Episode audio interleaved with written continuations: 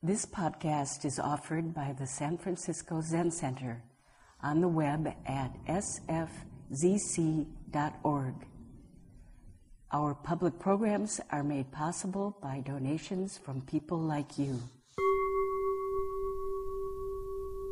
Just a moment to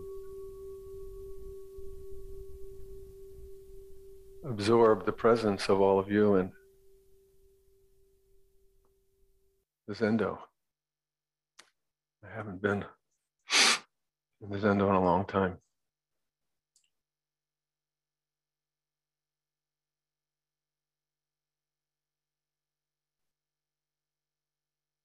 Hmm.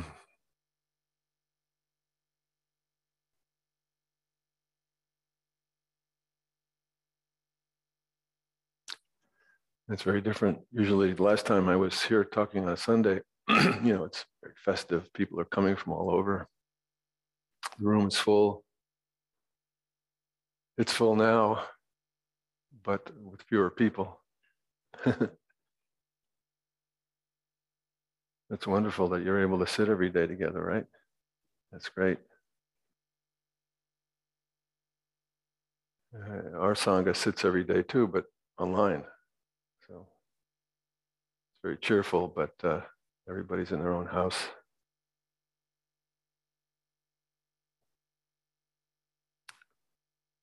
So it's really good to be here. Thanks for inviting me. I was not going to show up in person because uh, maybe I shouldn't tell you this, but there's a big spike in COVID in Marin. Maybe you don't know this or do know this. Yeah. So I said, well, gee, maybe I shouldn't come. And Julia said, no, no, come, come. So I said, sure. And uh, I always appreciate being invited to give a Dharma talk uh, because uh, it makes me think about the Dharma and that makes me happy. And I'm getting to the stage where if I didn't have to give a Dharma talk, I would almost certainly goof off and do something else, waste my time with something else. So I appreciate being asked. I guess everybody knows that this month of May is the 50th anniversary of the founding of Green Gulch. and Juryu told me that it was actually uh, on May 8th, 1972, uh, that George Wheelwright, our great benefactor, somebody who was very much a part of our community. On that day in 1972, he uh, signed over the deed of Green Gulch to Zen Center, and that it was about a month later that people, the first few people, came to live here. I'm not sure exactly when the Sunday Dharma talks started, but soon after, I guess.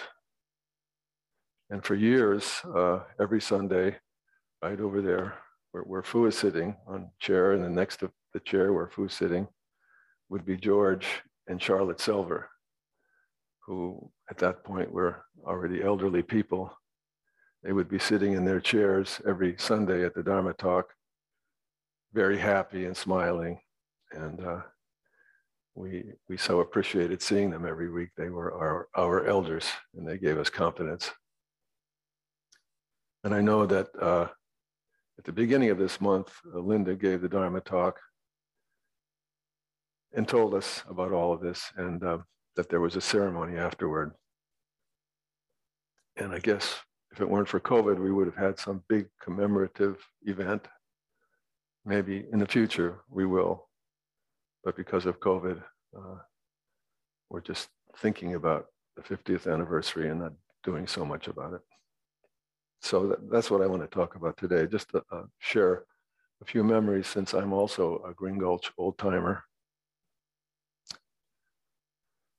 But uh, first, I have to uh, confess that I am very skeptical about the past. I know that there is a past. It would definitely seem as if there were previous moments before this moment right now. But this has always been a great source of uh, perplexity to me. What is the past exactly? Does it actually exist? And if it does, how does it exist? And where is it now? It's strange. This, this question uh, actually per, uh, bothered the earliest Buddhist practitioners, and they debated about it for quite a while, and there were different opinions. Some thought the past did exist, others thought that it didn't exist. But we wouldn't even think that there was a past if it weren't for the fact that in the present moment we think of the past. So today, if I'm going to tell you some stuff about things that I think happened at Green Gulch in the 1980s, I'm this morning, right now, talking to you about memories that are in my mind right now. Because a memory is a thought I'm having in the present, or, or an image or a feeling I'm having now. But what it actually refers to, I'm not sure. Actually, the present might be more or less nothing but memories of past moments. Even if the past moment that you're remembering was a split second ago. Is there a present moment?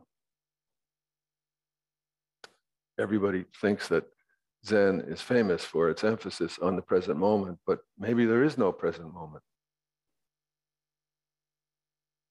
Maybe all past moments are nothing more than aspects of the present moment. They say there's nothing but the present moment. But the present moment is always just now gone. So I'm saying all this to make sure that you will be suspicious and should be suspicious about anything that I might say about the past this morning. Now, uh, everybody knows now there's even some kind of like research about the fact that memory is entirely unreliable. Or we could say memory is completely reliable in telling you about the supposed person who is remembering. But it's not reliable in reporting a past that actually occurred.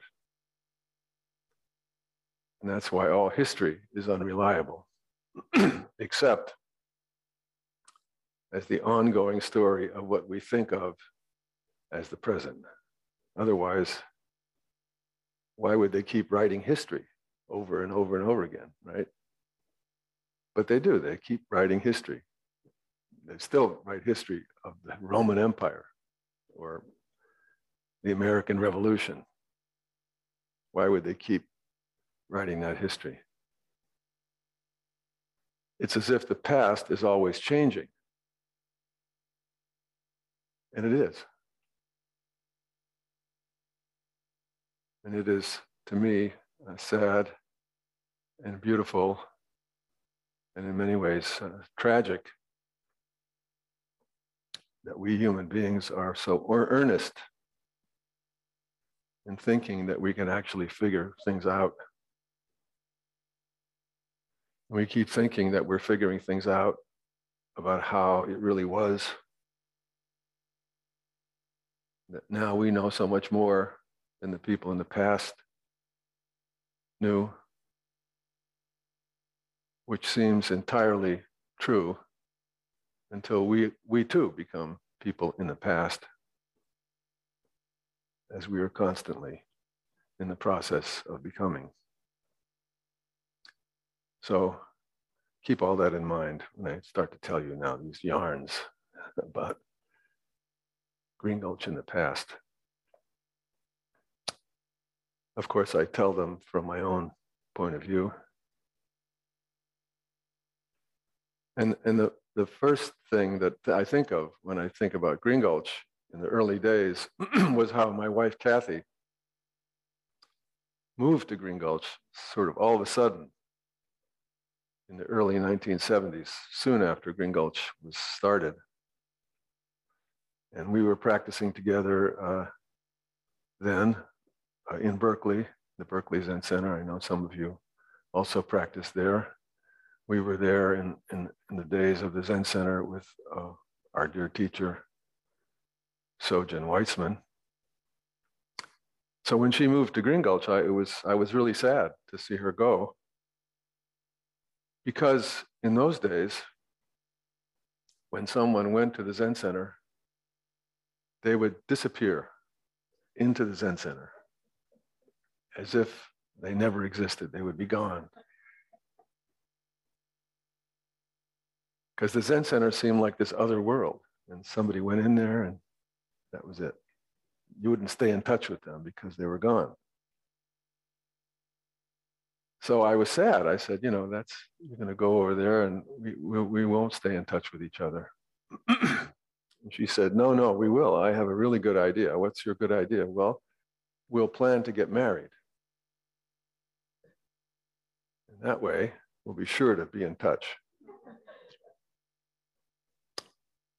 So this was uh, an entirely new idea to me. But I, I, even though I was sad to see her go, I really wanted her to practice and I knew she really wanted to. So I said, okay, good, let's do that. Let's do that. But I never believed for a moment that this would ever occur and that we really would stay in touch. But we did. And we did marry in 1976 and Baker Roshi performed our wedding ceremony at the city center. But not too many people came because not too many people knew us. And those people who did know us thought we had not much of a chance as a married couple since we barely knew each other. and we didn't get along at all. In fact, this seems really unbelievable, but I believe it's so. That we got into a terrible argument on our wedding day, and uh, we came two hours late to our wedding ceremony. But in those days, ceremonies were often two hours late. It was commonplace. So it seemed to be no problem at all that we showed up to our wedding. Nobody said much about it. You know, we were two hours late to our wedding ceremony and ceremony just went on. So this was when Green Gulch was pretty new and exciting and experimental. And uh, it was still, you know, a funky farm, cattle place but it was a lot quieter somehow then than it is now. And the whole world was quieter. You could tell the entire world was a few decibels quieter than it is now. When you drove up the highway uh, past Tam Junction, you just went a little ways and it felt like you were leaving the city far behind most of the houses that now exist all the way up to Green Gulch weren't yet built then, I think. And by the time you got to Green Gulch, it felt like you had been on a long journey and you were entering another world. Those were the days when the Zen Center was expanding at a rapid rate. More students were coming all the time people who were willing to commit their whole lives to Zen Center. And so more enterprises were constantly being established. It was very, very exciting. We were always excited with the next development. Uh, Baker Roshi said that Suzuki Roshi thought it would be a good idea for Zen Center to have a farm in case of hard times when food might be difficult to get. This had been Suzuki Roshi's own experience during the war. So somehow he thought it would be a good idea to have a farm. Maybe he made a casual remark one day. But Baker Roshi took it seriously and he, through the many people that he knew, and he knew so many people, he managed to make connection with George Wheelwright and to get Green Gulch Farm for Zen Center. And we moved in, we began to experiment with gardening and agriculture and all kinds of things. Many, many different ideas and attempts. Ducks, chickens, horses.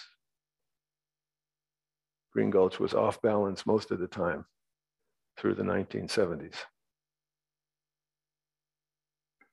As everybody now knows, probably all over the world, Zen Center went through a crisis in 1983 when Baker Roshi, in whom we had a tremendous amount of faith, decided to leave the community after people lost confidence in him utterly.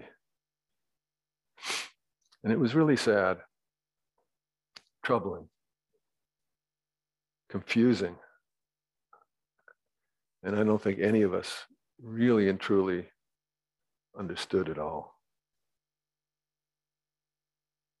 Probably from my point of view, I had a different view from a lot of other people who were shocked to find out that he was having an affair with a married woman who was also a Zen student at Green Gulch. And then after that, a cascade of things came to light. But I, from my point of view, I thought, well, this is not good. This is a violation of precepts. It, it can't be glossed over or forgiven. But on the other hand, I thought, I was kind of glad to see that our teacher could be smitten and fall in love, which seemed to be the case. That he'd fallen in love. And when you fall in love, you sometimes do things that are ill advised. So it actually made me happy to see that our teacher was a flawed human being, subject to human failings and feelings, which I had always suspected anyway. So now we knew it. So I thought, well, why couldn't he stay in the community and somehow we could work things out, which turned out to be impossible. But I, I couldn't at the time understand why it would be that hundreds and hundreds of people who are intelligent and basically have goodwill couldn't manage to live together and work things out, especially when we had the practice and the teaching to help us. But really, that was wrong. And it really was impossible. So I'm saying all this as background to what it was like in Green Gulch in the 1980s after that happened. In a word, we were in a state of utter collapse. Most of the smartest, most talented, and most committed people left Zen Center. And those of us who were left behind felt pretty lonely and confused. Green Gulch had always been a very expensive proposition. Maybe it was ill-advised in the, in the first place to have Green Gulch, because even though we got it for almost nothing, to maintain it, keep it going, it was really, really expensive. And very little income was produced. But because Baker Roshi had so much confidence, we were all confident too.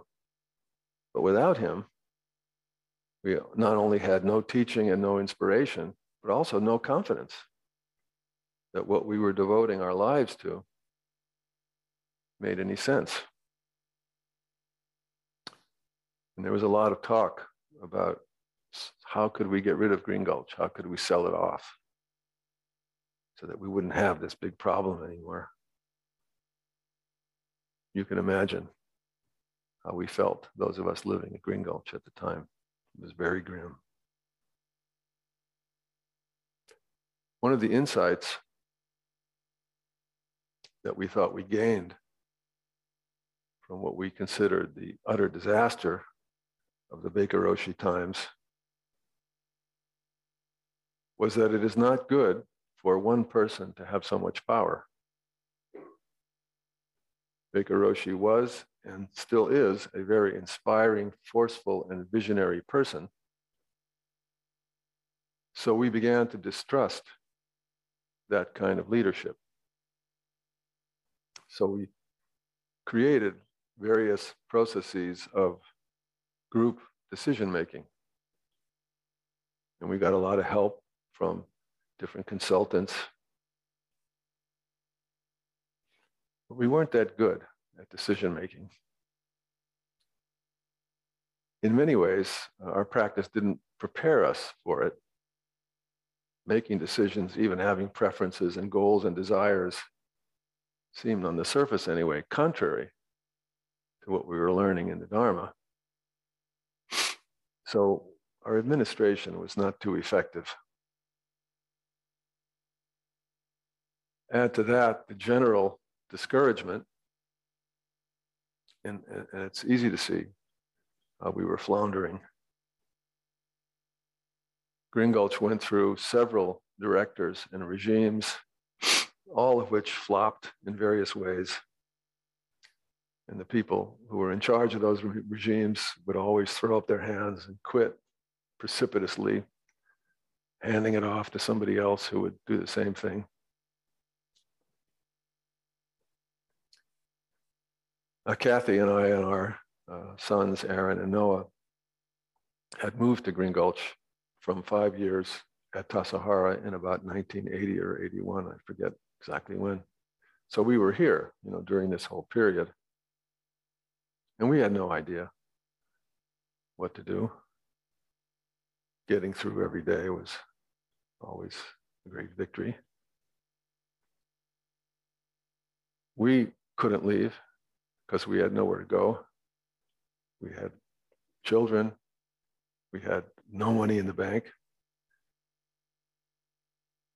But we were given funds by both Zen centers at our request to move for a year to the Zen community of New York to study with Bernie Glassman, and we did that. We came back after a year, and Green Gulch was still in pretty bad shape. It was reaching the bottom of the barrel, the end of its rope, with no light at the end of the tunnel. Pretty bad. In utter despair, with no one else stupid enough to do it, the Green Gulch community elders asked me to be the director. It was a desperate choice because I was not a serious Zen Center person. I was a poet, not practical, uninterested in leadership and administration. But there was nobody else. So I said, Well, I'll do it on one condition. What's your condition? I'll do it if I'm granted absolute power. I actually said that.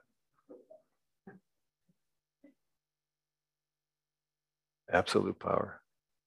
And I had conversations with all the different people, you know. And I said, I'll do it if you grant me absolute power. Will you grant me absolute power? They, did, they thought I was crazy, you know, they didn't know what I was talking about. They thought, oh, yes, the poet. They say things like this, these poets. So they said, okay, absolute power. what I meant by this, as I tried to explain to them, was that I wanted to actually do things. Up till then, nobody could do anything because the main function of all our leadership groups and committees seemed to be to make sure that no one person took the lead since we thought we had direct experience that when one person takes the lead, bad things happen. But the consequence of this was that instead of doing things, the various leadership groups seemed dedicated to making sure that no one was able to do anything. So when I asked for absolute power, what I was saying was, that there was no point in me or anybody else being director if you couldn't do things. That if there were no decisions coming from the group, other than decisions about what could not be done, then since I had absolute power, I would make decisions. I could consult with people, but even if there was not universal agreement, even if there was serious objections coming from some quarters, I would go ahead. So that's what I meant. And, and that's what I did. At least this is my story. I know that uh, those of you who were here at the time or heard about it at the time because you were at Zen Center might remember it differently.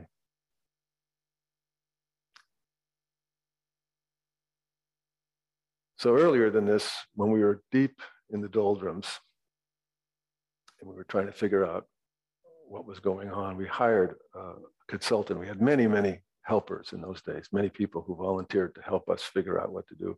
And I remember one person who had us in meetings, and I, I, this was very striking to me. One of the questions that he had was, uh, "So what's good about Green Gulch? What's positive? What's what buoys you up?" And I remember we agreed that what was positive was when people came from the outside to Green Gulch, which they did on Sundays. In those days, Green Gulch was pretty much closed to visitors. Nobody came except on Sundays, but they came on Sundays and they loved it. They'd come to Green Gulch and it made them happy. And they thought Green Gulch is such a marvelous place. What a great community, what great people. And of course, when people came and felt that way, it made us feel better temporarily because we could see Green Gulch through their eyes. Of course, we realized they didn't know the truth. You know, it wasn't like that at all. We were miserable. We were not getting along as a community. It wasn't the way they thought it was. But I remember that insight. So we decided to open Green Gulch up. And there were a lot of really important community members who were dead set against this because they thought Zen is not the public coming. Zen is quiet, closed only for committed people. And they had a point. But doing it that way, the way we had been doing it, was not sustainable. And I thought if we opened Green Gulch up to the public much more, as we always had on Sundays, it was going to change things a lot. In those days, it was more or less forbidden to invite other Zen teachers or other Buddhist teachers in. And this was not only true at Zen Center, it was kind of common in a lot of Dharma groups then. Everybody followed their own teaching and their own teacher. And other teachings and teachers were considered not quite right. Anyway, we were trying to learn the Dharma. We didn't know anything about it. And, and if we had all kinds of teachers coming, maybe we'd get confused. This one says this, that one says that. So that's the way it was. But I thought, if we want people to come, we need something for them to come for. So I tried to find teachers who were willing to come at Green Gulch and teach us and anybody else who wanted to come. Now, this was before there was a place called Spirit Rock. There was no Spirit Rock. The Vipassana movement was on the East Coast only. But Jack Kornfield had moved to this area and he was looking for a place to do his all day sits once a month. Somehow or other, we made contact with him and he began to do his monthly sits at Green Gulch. And he was very popular, as he still is, and hundreds of people would come to these sittings. And I remember we Zen students working around, walking around outside and doing things on the farm or whatnot, watching the Vipassana students outdoors during their walking meditation periods when they would walk like great blue herons, you know, one slow, exaggerated, you know, lifting, placing, so on, step after the other. And we would walk by and make fun of them. Look so silly, you know. Of course, the way we walk in Kinhin, one half step at a time, with our hands in shashu postures, is a perfectly normal and reasonable way for a person to walk, isn't it? but we were always very amused by the Vipassana students. And then also we made contact, I'm sure, although I can't remember, through Yvonne Rand, one of our pioneering Zen Center priests, with Bob Thurman and Tara Tulku Rinpoche, who came from India with Bob translating to give retreats. And they were marvelous retreats, and lots of people came to Green Gulch to attend them. Tara Tulku was a, a kind and learned person. I can see his face now still. Once he asked me about our practice, what exactly was our practice. He had no idea, you know. What did we do? And I tried to explain him Dogen's teaching about Zazen. He was flabbergasted by this. He said that in his tradition, people studied the teachings on emptiness for a couple of decades and had to pass exams on these teachings before they could begin the non-dual meditation, which was itself a long, careful, and graduated course that took more decades. And here we were teaching more or less the same meditation practice to people who just showed up on a Sunday asking for Zazen instruction, never studied Buddhism.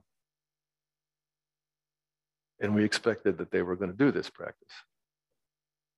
He thought it was crazy, couldn't believe it. But I think that after some years of him coming, year after year, he began to be impressed with the fact that we could do this somehow. Even though we didn't really didn't know what we were doing, somehow we did do the practice. So I think he came to have some respect for it. We also invited the great Theravada nun Ayya Khema to come and give retreats here. Also, many people that otherwise wouldn't have come came because of her. She was a tremendous teacher and a wonderful person, and I really loved her. She reminded me very much of my Jewish grandmother. She looked like my Jewish grandmother. And, and she was um, practical, down to earth, plain spoken. Actually, she was a Jewish grandmother who had fled Nazi Germany. And uh, there was a contingent of people who fled Germany and somehow ended up in China. That's what happened to her. And through China, she toured all over Asia and eventually ended up in Sri Lanka, where she ordained as a nun. And she became a leading voice for Buddhism. And her influence on us and on me was strong. And also, we had uh, close relationships with other Theravada teachers. Ajahn Amaro became a close friend of mine.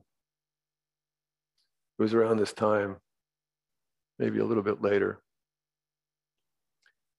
that we introduced the Metta Sutta into the chant book. It's not chanted in Japanese Soto Zen, as far as I know. And also, we introduced the practice of chanting the triple refuge in Pali at the end of the day, something we had not done before.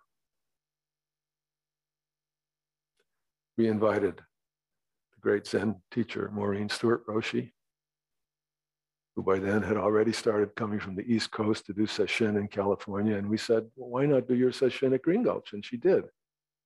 She came every year, and many people came to practice with her. And we got to practice with her too. And Kathy became her close student. I also became her student. She was a marvelously resolute person. She was a real presence in the Zendo. and one of the first women Zen teachers to become widely known. During this same period, Katagiri Roshi from Minneapolis, who had been an assistant to Suzuki Roshi in the early days of Zen Center, also came frequently, and I was lucky to be his jisha and hang around with him. And for a year, he was our interim abbot. And there were others and much mm. more that happened. those were the ones that came to my mind when I thought of this. So this was really something. Green Gulch was turning inside out and upside down. And we went in a really short period of time from having almost no sense of purpose at all and being deeply discouraged to being proud of helping to maintain an important Dharma resource for the world. So opening up Green Gulch the way we did did three things all at once. First, it gave us good teaching when we really needed good teaching. Second, it brought in many people who were enthusiastic about Green Gulch, and their enthusiasm rubbed off on us and made us feel much better. And third, we became solvent. We could afford to stay here. I should mention that during this period, one of the people who was a great source of inspiration and energy for me was Gil Fronsdal, who was a priest at Zen Center then. He had recently been touring Asia. He'd been in Japan. He came back with lots of good ideas. And he, he's a very enthusiastic person. And we work together really closely. People know him now as a Vipassana teacher. And he has two different centers, a city center and a retreat center in Silicon Valley. And he's, he's created many uh, training programs for chaplains and whatnot. I can't remember why he decided that Zen was not for him.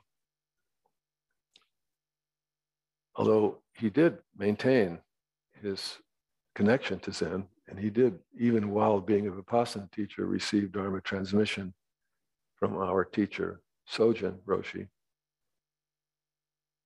But I think there was something about his experience of Zen both here and in Japan, that he found lacking. And he thought Vipassana would be better for him. And he's still my good friend uh, to this day. I see him now, now on Zoom.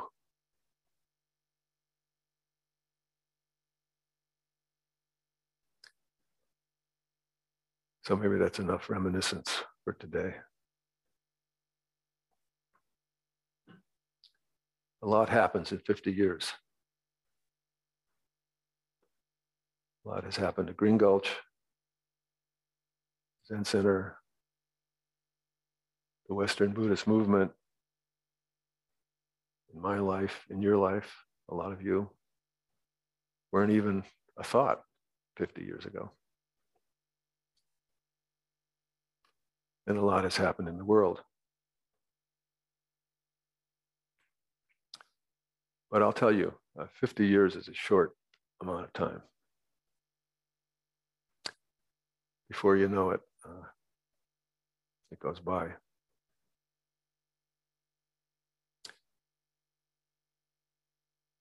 Looking back, uh, it seems that those of us who were either noble enough or stupid enough to have given our whole lives to practice were really naive. Of course, we were naive. How, how could it be otherwise? So, everyone's mistakes during that time, and there were many, many mistakes. Many of us made many mistakes. Ought to be by now forgiven. We were all so young. And we were all so arrogant without knowing we were arrogant. And we had to be. Because if we really knew what we were getting into, probably we wouldn't have gotten into it. Our arrogance was that we thought we knew what we were doing. But the Dharma is like that. Buddha uses our blindness to help us eventually see. And I think we do eventually see. We see something anyway. Not everything, but something. I think today the Western Buddhist movement is so much wiser than it was then. So many people practicing now, many, many people. Young people, old people, men, women, all genders, races, cultures, social classes. Not only in the United States, but all over the Western world. And there's even Western Buddhism practiced in Asia. And there's even Asian Buddhism influenced by Western Buddhism because Western Buddhism just means modern world Buddhism.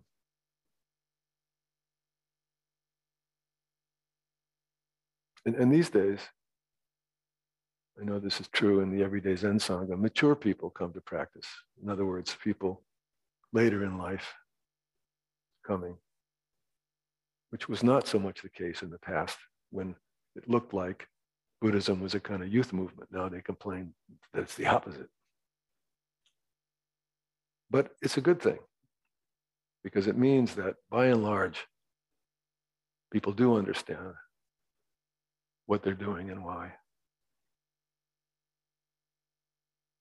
They're old enough to know that human life is very beautiful but it's also uh, a catastrophe. It's also really difficult. It is not easy to be alive and to suffer what will occur in a lifetime when you live in the world among others and you have a human body. Human beings really and truly need a teaching in a practice, in a way of life, in a community. And people suffer when they don't have that a lot.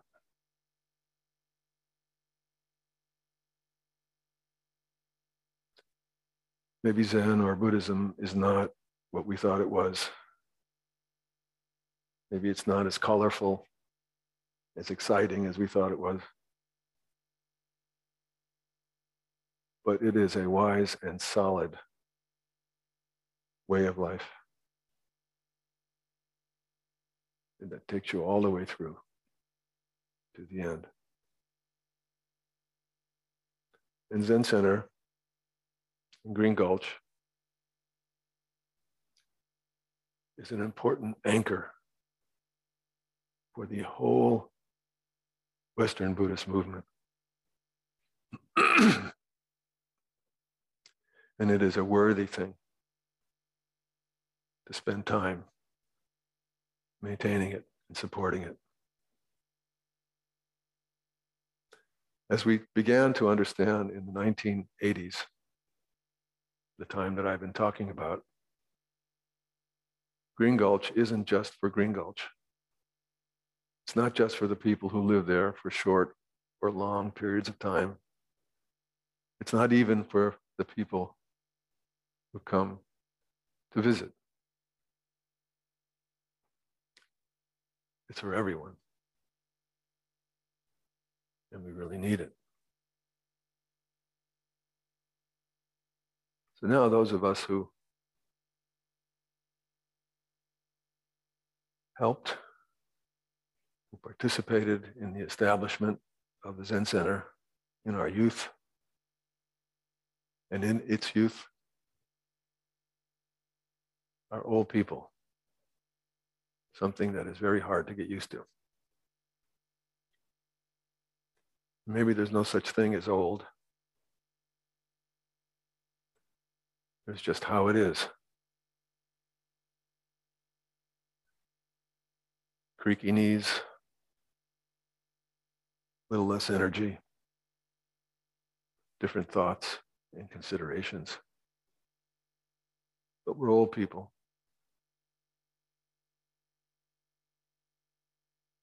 And Zen Center is on the brink of continuing with a new generation of leadership. And this is a really, really wonderful thing. I know that some of our younger leaders are a little apprehensive about this, but you're going to do great. I have no doubt. Because Buddha is very smart. And Buddha always provides what is needed. There are always setbacks. There are always crises, bad ones. But they are evidently the necessary setbacks and crises. Despite all the many, many mistakes, there are no mistakes.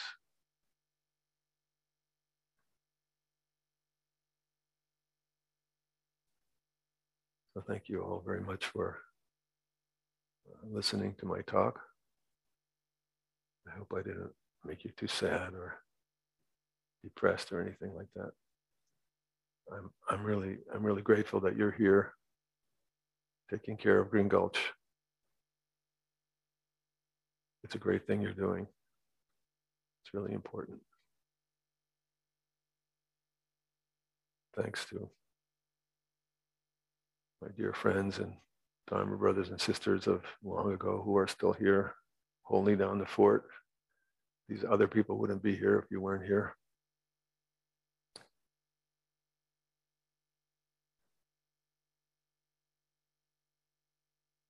It's a great thing.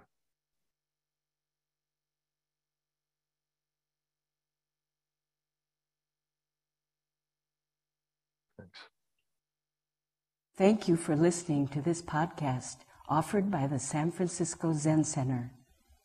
Our programs are made possible by the donations we receive. Please help us to continue to realize and actualize the practice of giving by offering your financial support. For more information, visit sfzc.org and click Giving. May we fully enjoy the Dharma.